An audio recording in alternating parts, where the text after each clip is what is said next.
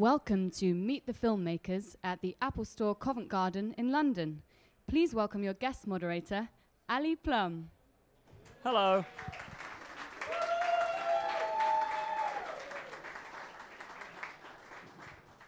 They don't pay me, so that's literally all I'm here for.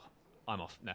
So thank you so much for coming down to this really exciting Milk the Fi- meek, meek, meet the filmmakers. We're about to meet very important people, but before we do, let's watch the trailer for Finding Dory. Hello? Did you hear that? What was that? You're what? Stan, I just I heard someone say hello. Yeah, there's a lot of fish here. Anybody, literally anybody could have just said hello. There. Where am I looking? There. Oh, Hi, I'm Dory. yeah, well, where are your parents? Hi, I've lost my family. Where did you see them last? I forgot. I was looking for something and I. Okay, totally get it. Date night. I suffer from short term memory loss. It runs in my family. At least I think it does. Where are they? Dory, there you are! Look out! Ah! Oh, look at this. Our friend got taken into whatever this place is. It's a fish hospital. I feel fantastic! Dude. Name's Hank. I have to find my family. That's a hard one, kid. Well, I guess you're stuck here. You're not helping, Bill. Grab your things. I lost my family. That is so sad. You weren't. Not a great swimmer. Our friend is in there lost, alone. Bailey, you've got to use your echolocation. Ooh, I feel stupid. Poor baby. Let me get that for you. Woo! Mom, Dad. She should just pick two and let's go. Dad. What? I'm kidding. I get the feeling they're shushing us for a reason. Like something with one big eye, tentacles, and a snappy thing. Well, that's very specific, but something like that.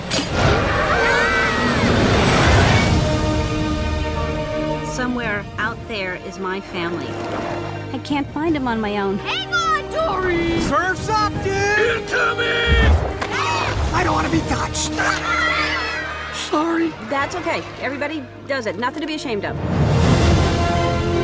Ah! I trust Becky. You trust Becky. Becky's eating a cup. Ah! Just keep swimming. Mom, Dad. Does this mean we have to say goodbye to Dory? I don't know why I thought I could do this. Dory, you are about to find your parents. And when you do that, you'll be Home. sea lions. They are natural predators. They could pounce at any moment. Mate, don't you worry. Oh, get off the rock! Get off the You know if I'm Don't you worry about a thing.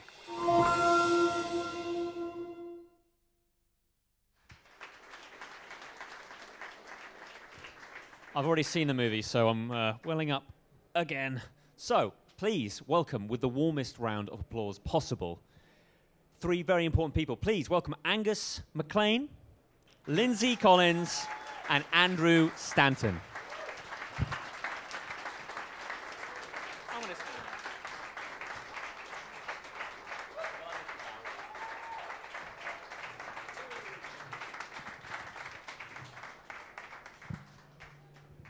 Clearly trust nobody because I brought my purse with me. It's my purse. It's- yeah. Why don't we? Is this thing on? Hello? So, how hard has it been over the past 13 years fielding all of the questions about this movie? 13 years of fielding questions about this movie? When's the sequel coming? Ah, yeah, Is ba- it mainly from just Ellen. Ellen uh, bugging us every uh, month or so from the show. Yeah. No, we, we, we did a good job of ignoring her.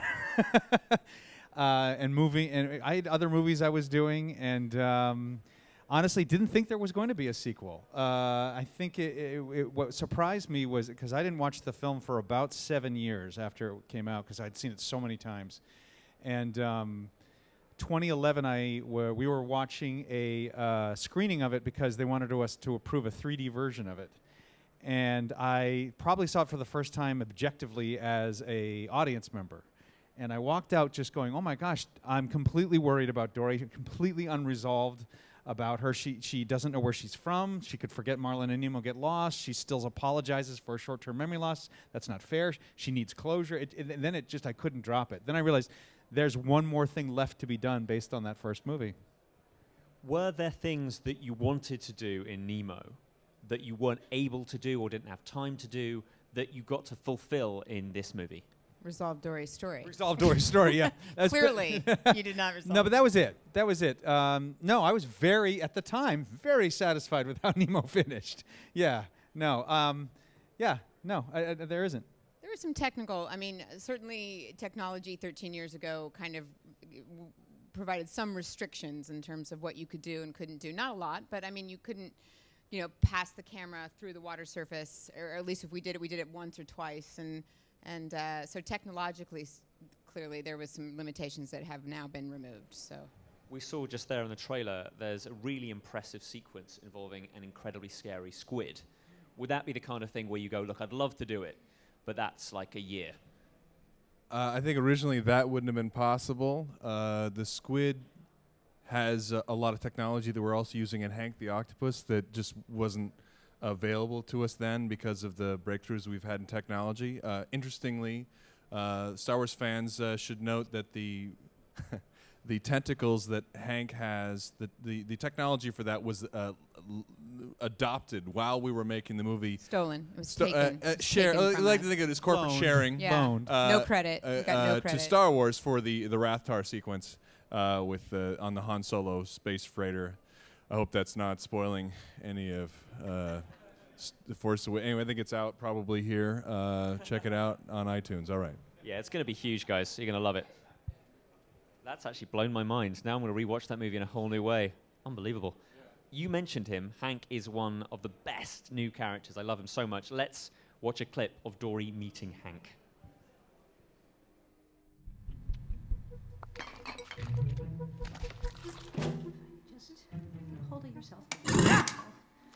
Fine. Everything's fine. Think positively.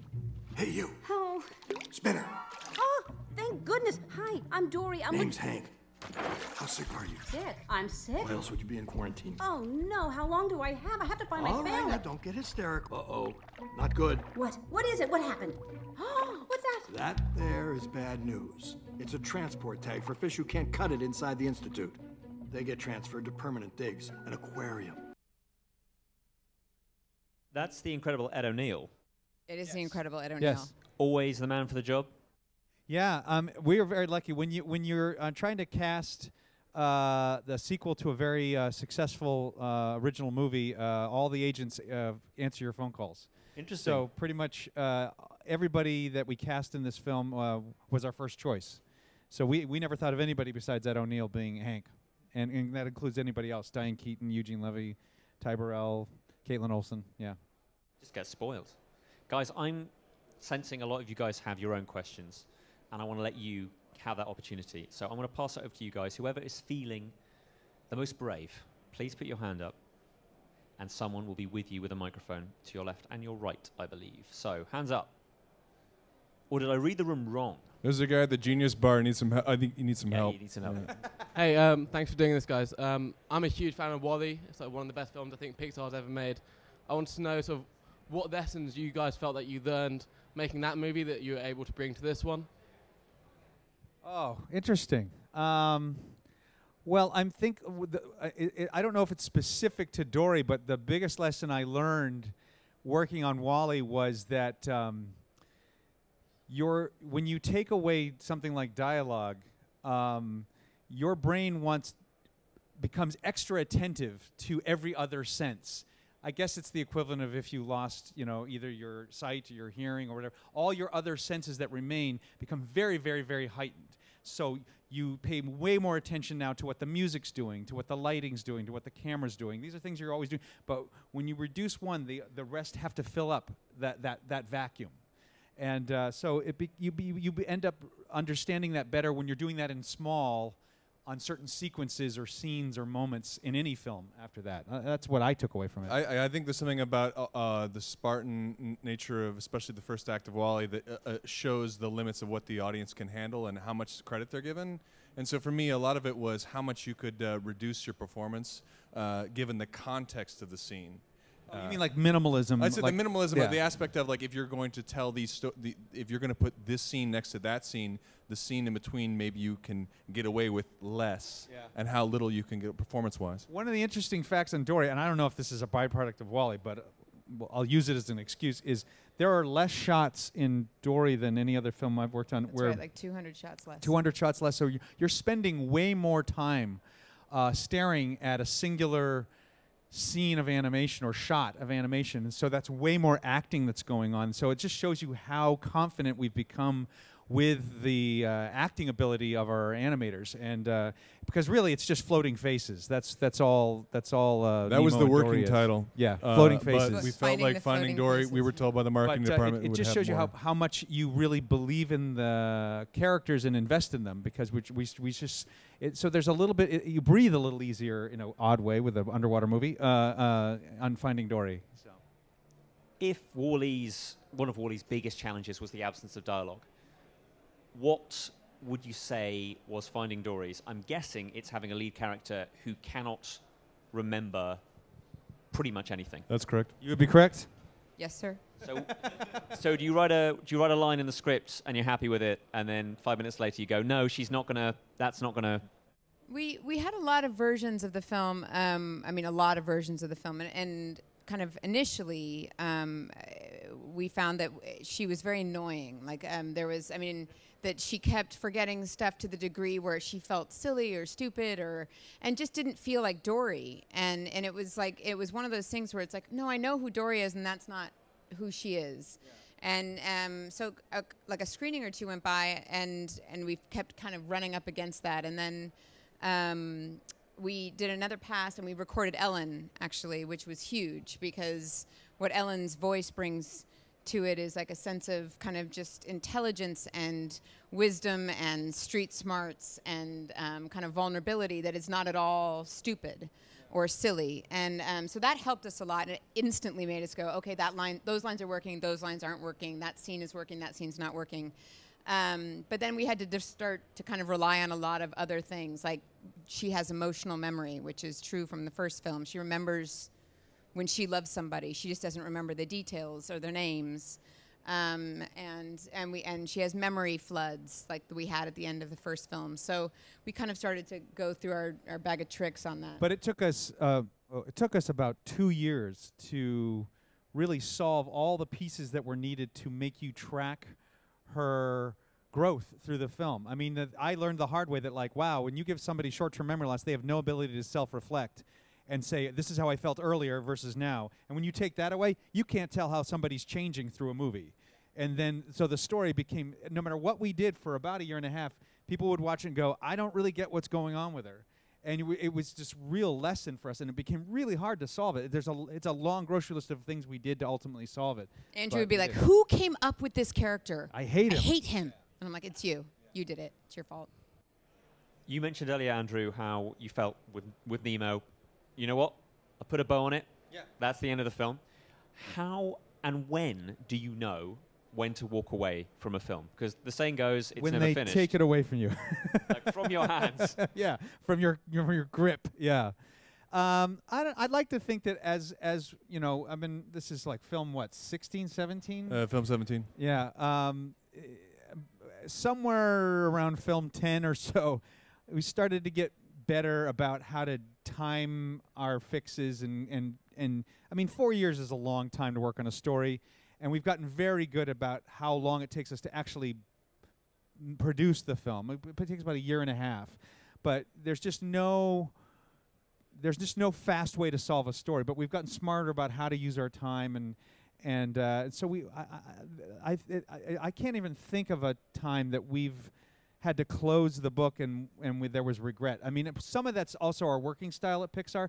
We, we're firm believers in 11th hour changes. That we, we, really understand that sometimes it's not until dress rehearsal that you suddenly get what's wrong, what's that missing ingredient, what's that last little 10% that's going to actually improve the whole movie by 90%.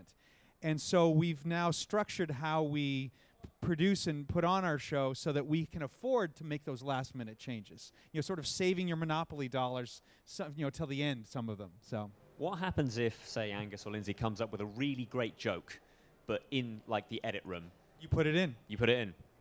We Yeah, have we, a- there, there, there- we were in the mixes, and there was moments where we were like, that shot has to be twice as long, and we've sent all our animators to another Yeah. show. Call them back and let's let's lengthen it. You know. We were literally on the Sony stage uh, recording the music, and we needed to lengthen a shot. So it was like a, a texting, uh, like kind of trying to describe. "Eh, There's this one part where the thing has to be a little different here.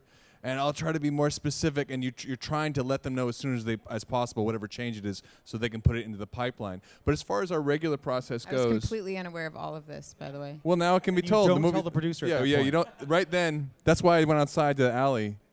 Uh, I was like, oh, I want to check out where Judy Garland uh, first all made out with Mickey making Rooney sense. It's uh, next to the schoolhouse on the MGM lot. Anyway, uh, that when, we, when we're making the movie, we're working very hard in editorial. Uh, we, we, we, we story department. They put a scene up. We look at an editorial with temp dialogue, uh, a temp track uh, of uh, music, a temp track of sound effects, and we react to it. We'll look at it. A- Andrew will give some notes, and often we'll throw out new ideas. And uh, we have a, a system where we can throw in new drawings right there in the room that Andrew and I will do. Uh, or we'll have the story department come in and they will redo drawings. We're often uh, coming up with new new gags and new jokes and quick fixes for the sequences we're working on. If we need to re-record dialogue or temp dialogue, say we need to do a line with Dory, we actually use Lindsey here uh, for the temp dialogue for Dory, uh, and Andrew does does Marlin. And if uh, you need random worker guy, I'll, I'll do that. You're always I'll do random the worker random guy. worker Random guy. worker guy. yeah, I yeah. really love random worker guys' work. He's Thank good. you, thank you. Just so you know. He's good. Thank you. Um, another question from you guys. Please don't be bashful. Put your hand up. Something really specific and nerdy. Come on. yeah, come on. Let's talk about frame rates. Hiya. Hi. Um, Hello. I don't really have my question formulated in my head, so I'm just going to blur it out. Um, now that the uh, Finding Nemo audience is much older because it's 13 years on, did you guys feel that pressure to kind of enlarge in your target audience and satisfy a bigger crowd of people? The the truth is, I never think about who the audience is. Um, I've always just written basically selfishly for myself and for the other people, and I think Yeah. we just happen to have kind of all ages tastes, and I think we're just immature enough that it works for the kids as well. But I've I think it's dangerous to think about who your audience is. I've never seen. I just never grew up thinking that animation was for kids. I just thought it was really cool medium that certain stories should be told in and um, so I, I, uh, I, I just try to make something I would want to see. That's the only way you. Yeah, I'm sorry. The, the only way you can really have your your uh, north star to guide you when you're making the movie is that you that you believe in it. And if you were trying to make it for someone other than yourself, it's really hard to figure out what decisions to make. Uh, so that's uh, that's really is how we figure out what we like. Is like how do we make our friends laugh? I don't know. And Yeah, and frankly, I work with, you know, uh, there's, what's about 1,200 people now in the building who are some of the smartest, talented, most talented, and uh, funny, and pickiest, critical people I could ever be with. So to get past them, you pretty much know you can get past everybody else. So If you make John Lasseter laugh, that's it. You got it. John's actually pretty easy to make laugh. Yeah. I'm just kidding. He's not. I mean, So, sort of. what would be a joke or a, or a message or something or a piece of dialogue in uh, Finding Dory where you go, you know what, that's, that's too meta, that's too adult? Does that happen? I don't know. I, we we we v- we try very hard to avoid things that are topical. Because we're in it for the grandkids, not the kids, in, in a way. I, I don't literally mean kids, but I just mean it generationally. We're in it for people that are going to watch it maybe 10, 15, 20 years from now. And, uh, you know, I, I don't know about you, but I remember watching Bugs Bunny cartoons, and there's some that Yeah. are very old that, like, Yeah. suddenly there's Humphrey Bogart caricatures and all these Yeah. other things, and I don't get it. And then there's, there's ones that are later where they stop doing that, and they seem timeless and it's a lesson to what are you in this game for the long term or the short term so we stay away from topical if we can But there is a joke. There is a joke. Uh, you guys have not seen the movie, so I have to. Right? I mean, there, there is a joke in there that is that that we all thought was going to be way too meta, and we're pretty convinced Oh, it was going to get cut. And the joke started off about this small, and then it got bigger and bigger and bigger. And when you see the movie, you're going to be like, "That's the one she was talking about," because we were all like, "There is no way they're going to let us keep this in the movie," and they did. And so there this you is go. probably the perfect place to tell this issue we had the movie's 13 years later and in that time iphones got invented and became the norm and we had this big debate that in the movie it's a year later yeah. Do we put iPhones No, in the film? No, no. And we said no. It's going to wreck the the Nope. continuity. You know, we're going to it get would wreck called- the Because we're fish don't gonna- use iPhones. Yeah. Well, it wasn't important to the story, but a touchscreen technology is just it's not going to, you know. If it makes you feel any better, I watched a movie uh, a couple of months ago which was set in 2011 and it had an Xbox One in it. And I was like, nope, came out next year, not Yeah. having any of that. Yeah. And oh, I'm Mr. Nerd. Technology so. is not. I mean, if you notice in WALL-E, when he plays Hello Dolly, he's puts on a video iPod, and in the time, I put that in right when that had come out, and Steve thought Steve Jobs thought that was really funny because he knew before the film was rele- He's like, released, it would ha, be you and your gone, video and it would be iPod." something else. And sure enough, you know, it was. I mean, uh, Hello Dolly was in theaters when you started on that film, so uh, just shows you now it's a classic. So Another question from you guys. Uh, this gentleman right at the front. Hi, uh, can you hear me? Yeah. Yes. Uh, in terms of Nemo's voice, because it's 13 years later on, how did you keep Nemo's voice the same? It's not. It's a different. It's Anti-growth a different kid, hormones, yeah. right? No. Um, he no, he's a new. We recast him. Yeah. Because um, and we he does the original Nemo. Alexander now Gould 21. Is now 22, I 22. think. Yeah. And uh, he's got a, actually like a cameo in the movie Yeah. um, as a different part altogether. But we were like, oh, Nemo's still living with his dad and he's 21. Yeah, we, we decided we couldn't That's do that. a whole nother movie. Like finding an apartment Yeah. is what it would be called. Finding an apartment life. for Nemo would have been the finding title. a life is So, was writer's block a problem for making this movie? Uh, no, uh, not really. Uh, uh, I, at least I equate writer's block with like not being inspired. We were always inspired, always had stuff, but but just solving Dory was just so hard. Um, on, on all these movies, and Dory was no exception. You you end up kind of. We did like nine drafts of the movie over over three and a half years, and that's that's I, I think uh, Nemo was twelve, and um, and you end up doing about four or five completely different versions of, of the of the movie in in any uh, in any of these films. Uh, so so there's a lot of great ideas. I mean, a lot, and that's a lot of the reasons why I think there seems to be a, a nice continuity with something like Toy Story one to two or two to three. There's so many ideas that get put to the side that were came from the original think tank, and they and even if they don't end up in the orig- the film you were originally doing, you you go back to that sort of costume box or that prop box, and you find another home for th- for those in other films. Uh, uh, uh, like so, so there is so much stuff in Toy Story three and two that are actually born from ideas in 1993 for Toy Story one. They just didn't have a home then, you know. and it, they've still tried to get C+C Music Factory uh, into the movies, but that now it's Someday. Now that was a big joke for those of you who They're are all over too 40. young. Okay. all of them. Showing your age. I loved it. Uh, another question from you guys. Uh, lady at the back. Hey! Oh, that was loud. Um, basically, you said that you were working on the. No, sorry.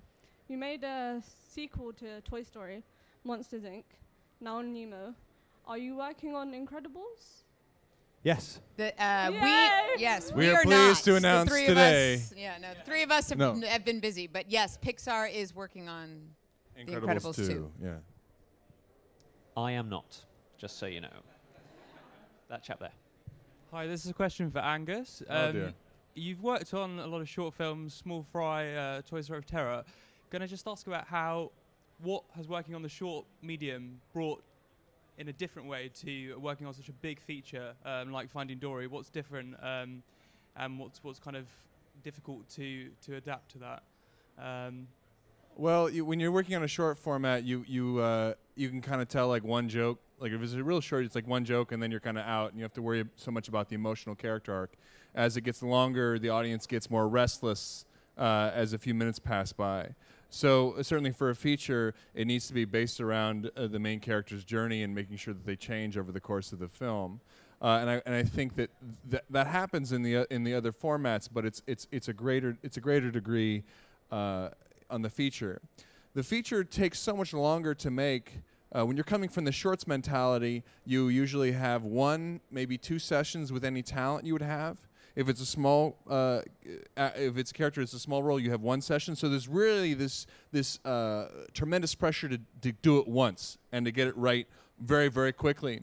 Whereas the feature is a totally different uh, uh, method of, of thinking. You're more sketching in the notions of the film and reacting to it rather than having to, to hit it right out of the gate as quickly because your, your budget's a little bit longer and, and, and your, your time is a lot longer. So getting adjusted to the, the more leisurely pace of this of the feature comparatively was a, a definitely a, a mental shift and it's a different muscle and so it was, it was that was a fantastic thing to learn for the feature Uh, imagine you're a new filmmaker. You've got the budget, you've got an idea, you're making a movie.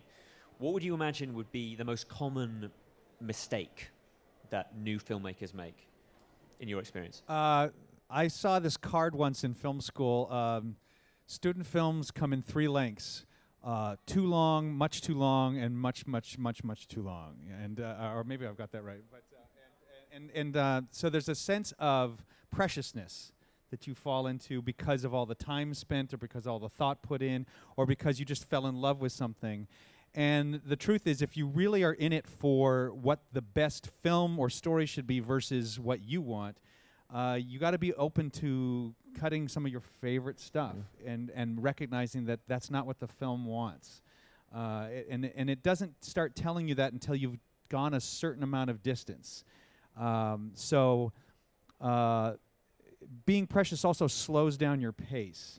And frankly, it's a, it's a, it's an iterative thing. It's it, everybody understands practicing an instrument. If you wanted to like learn the violin, you wouldn't say, "Well, I'm going to give myself like two or three shots at it, and then I think I can play it." You're going to say, "How many times can I practice before I have to be on stage in front of people?"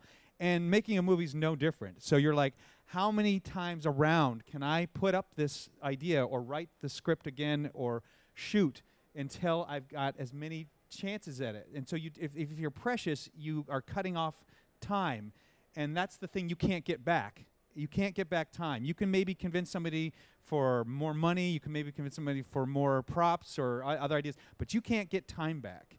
So you never want to waste that.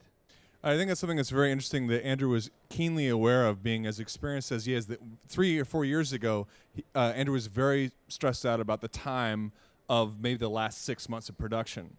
And I think it was really helpful to say, like, don't worry about this now because we'll need that. We'll need that time later. We're going to spend this amount of time amount of time worrying about it, but really we need to focus our efforts in getting the general picture, and then really focusing on the details as we get to the final six months because we're not going to get any more time. Yeah, th- I think there was also. I mean, it's just it, the simplest way to put it is that you know you're going to be wrong nine, not at least nine times. At least I will. Um, Yeah. I mean, and that's uh, Yeah. nine versions of a script are going to be wrong. So don't sweat it. Like get to the end of that sentence. I'm always saying, the finish the sentence, sentence, finish the sentence. Put it up, and then we're going to figure out what's wrong with it, and we're going to try it again. And so it was all about making sure that we didn't start getting into the weeds, you know, on, on version one, because you it's don't want to all be a going to bad get thrown out. You don't want to be a bad joke teller like Marlin, where they're like, "Well, there's this guy." No, wait, and then start over again. You just just finish the bad joke. Just take it all the way to the end. It's so easy to be a critic, uh, I know from personal experience. So you just stick it on the wall and then Yeah. say it's rubbish. Yeah, exactly. Your turn. We've just got a few minutes to go. So let's have some cracking questions. The guy right at the back, maybe after this guy. Hi. Um, the use of uh, flashbacks in Dory was, you know, something fairly new.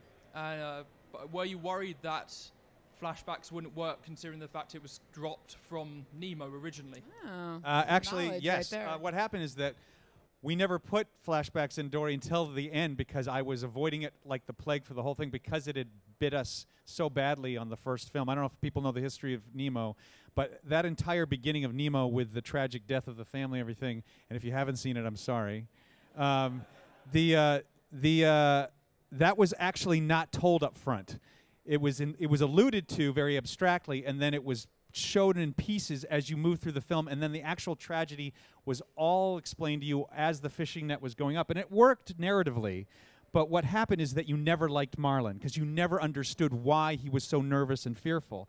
And my editor and co-director Lee Unkrich convinced me to finally, in the like the last eight months of production, to shove it all to the front, and it changed the movie hundred percent.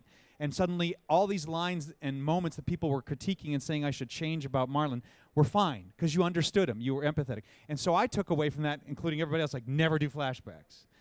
And what turns out is that that was the missing piece all along that was still frustrating us until about same time, eight months ago, with Dory, is that we realized these weren't cinematic conceits. These were these were dealing with her handicap. It was like letting somebody have sight for just a moment that had that was blind, just to understand, you know, what was going on emotionally with them for a moment. And so you basically, I don't see them as what you call flashbacks. I see them as memory hits. I see them as like you get to have this little moment of experience of what it's like for Dory to get a flash of something. And it allowed you to emotionally invest in her growth and in who she was searching. You got to know a little bit more about this family you were searching for. So emotionally, it helped the film like so much. And it's in a weird way, it's the inverse of the first movie. So it Yeah. seemed like fitting. It was pretty amazing. We were in a we were in our tr- uh, brain trust session, and it was you know it was like our ninth brain trust, and it was just the movie just wasn't working. It, I mean, it was kind of working intellectually and plot wise, but just emotionally, it wasn't working. And we were really at the end. I mean, we were about to head into an audience preview, um, and uh, it was John who said like almost exactly what you said, which is Andrew, I was there with you. I know why you're not doing the flashbacks. Um, I know we all sat and held, ha- held hands and said we're not doing that, but it's different. And he said because I think flashbacks are always a problem because the main character is ahead of the audience. And you feel that when you're getting flashbacks. You're like you're giving the audience information that the main character has. And it tends to slow down the picture. And it's and it's frustrating and it slows it down. And he goes, but this this is information she doesn't have. Like Dory can't remember this, so she's learning it at the same time. So it was like this big. It was kind of a permission. It was like a permission to break your rule. Um, and it, it kind of it took it took three and a half years to to kind of get to that place where we all agreed that it was the right thing to do. Really. So. That was an excellent question. Um, but we, I did promise it to one guy with an excellent tash at the back. You are, you have the final question. No pressure after the No excellent question. That was an excellent question. So this has to be extra, excellent. Um, Pixar films always have a universal life lesson for people to learn from, no matter what generation you're from. How do you go about choosing that? It- Does it come from the story, or do you do you approach the story with that life lesson? You know, I don't think about it in those terms, although I don't, don't disagree with you. But I think all good stories have some truth, is the way I like to think of it. Some truth that you're focusing on or that you're you're emphasizing. It's not so much that I feel you're preaching something, um, and I like to have it organically discovered. Like usually, I, I, I'm digging in. A, when I start a story, I don't know exactly where I'm going and what I'm doing, but I sense that there's there's some truth already to the notion of it. Like when we started uh, with Toy Story, and it was just the simple conceit of like a new toy being bought and then replacing the old one on the bed. That's actually about jealousy. We never said that word, and we never thought we were starting to really talk about that universal truth. We were just picking on something that was real, that, that, that just brought out real emotions in us and just felt dramatic. And that's, to me, an honest way to enter working on a story. So it was this sort of a similar thing with Dory. Like, I just knew she had abandonment issues, and I knew that she saw herself not as, n- she saw herself as a problem, not as this wonderful solution that the rest of us saw her as. And so there was a truth there of how do I change her point of view about herself? How do I give her, almost like a kid uh, that needs to go out and learn to live on their own, how do I give her that sense of confidence and independence? That if she does get lost again, because somehow, some way, I know she will, because she has short-term memory loss. How do I make her almost like a parent worrying about giving a lesson to a kid? Um, have that sense of like I can get out of this by myself, and so that eventually, about two, three years in, I was able to give you a full premise and say exactly what I was saying. But I didn't care about that. I could say. It's not like I'm going to take a test. I just wanted to know I was following something that was that just felt honest because if it feels honest to me the whole time, it'll feel honest to the rest of the the audience, and they'll all be putting their own words into what I think you think I'm saying or what we're saying. So. You'll be pleased to know that was also an excellent question. Uh, right, we have to wrap it up there, so please do give a warm round of applause to the wonderful Thank you. Andrew, Lindsey, and Angus.